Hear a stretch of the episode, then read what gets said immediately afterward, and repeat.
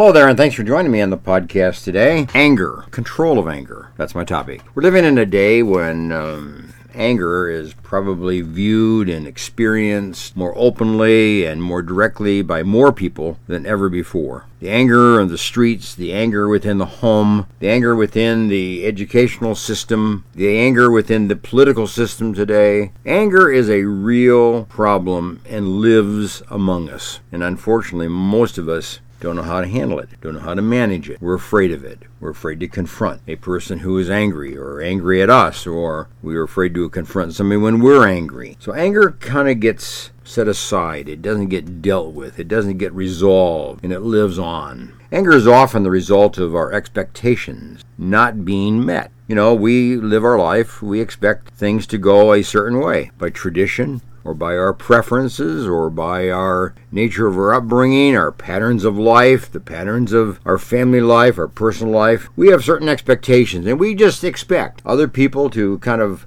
behave accordingly and support us in our expectations, but often that is not the case. And then a tension develops between you and someone else. If the expectations are unreasonable, you know, we don't respond to them, obviously. We don't deal with them.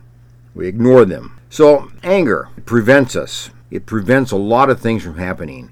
It's a wedge, it's a stopping point, it's a doormat, it, it, it's a doorstopper, it's a doorstop. Things that uh, ought to get done, but don't get done because of anger. And then that just builds more anger, and then more anger. Someone said that anger is a strong feeling of irritation, irritability, and displeasure. They go back to the Hebrew word for anger, and it refers to nostril, or refers to nose. I guess that's where we get that phrase. Her nostrils were flaring. He really was in a huff. Fire is coming out of her nose. She's so angry. He's so angry. So the intensity of anger is often expressed that way. And we recognize that that's kind of the, the background to anger and really the organization of anger in our life. It really generates out of the brain and out of the midbrain and and hence it comes out of the face, out of the nostrils, so to speak, from the deep within the brain of an individual that carries resentment and bitterness and digs and carries a root of bitterness in their life against somebody else. It comes from long periods of time of thinking angry thought, having resentful feelings, planning ways to get even or to put down somebody or to hurt somebody else that has hurt us. That's what anger is all about.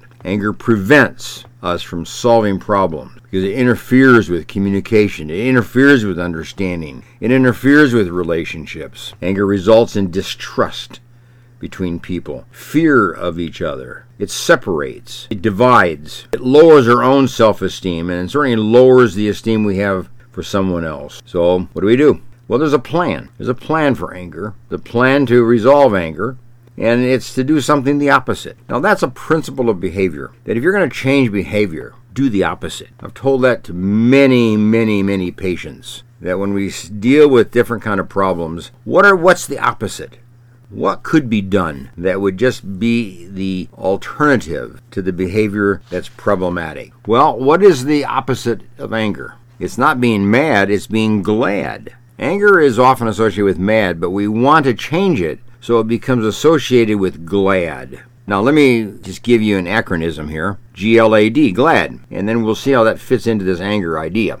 G, give the other person a chance to explain themselves and to try it again, whatever it is that you're working on, whatever it is the problem, whatever it is the solution, whatever it is the project. Give them opportunity to try it again. And also give them the freedom to be different and to do things differently than the way you would do them or the way that they were attempted to be done before. In other words, G under glad is to give the other person with whom you have conflict a new chance like to explain themselves and to try a different way, a new way of behaving or solving a problem or dealing with an issue or working on a project or whatever it might be. Give a chance. That's that's G, okay? Here's L. Leave the situation for a brief period of time to think and consider how you can work through the problem effectively together. In other words, when you're in the middle of a project and you become angry and you become frustrated and you become discouraged and hurt, and anger is beginning to build and mount,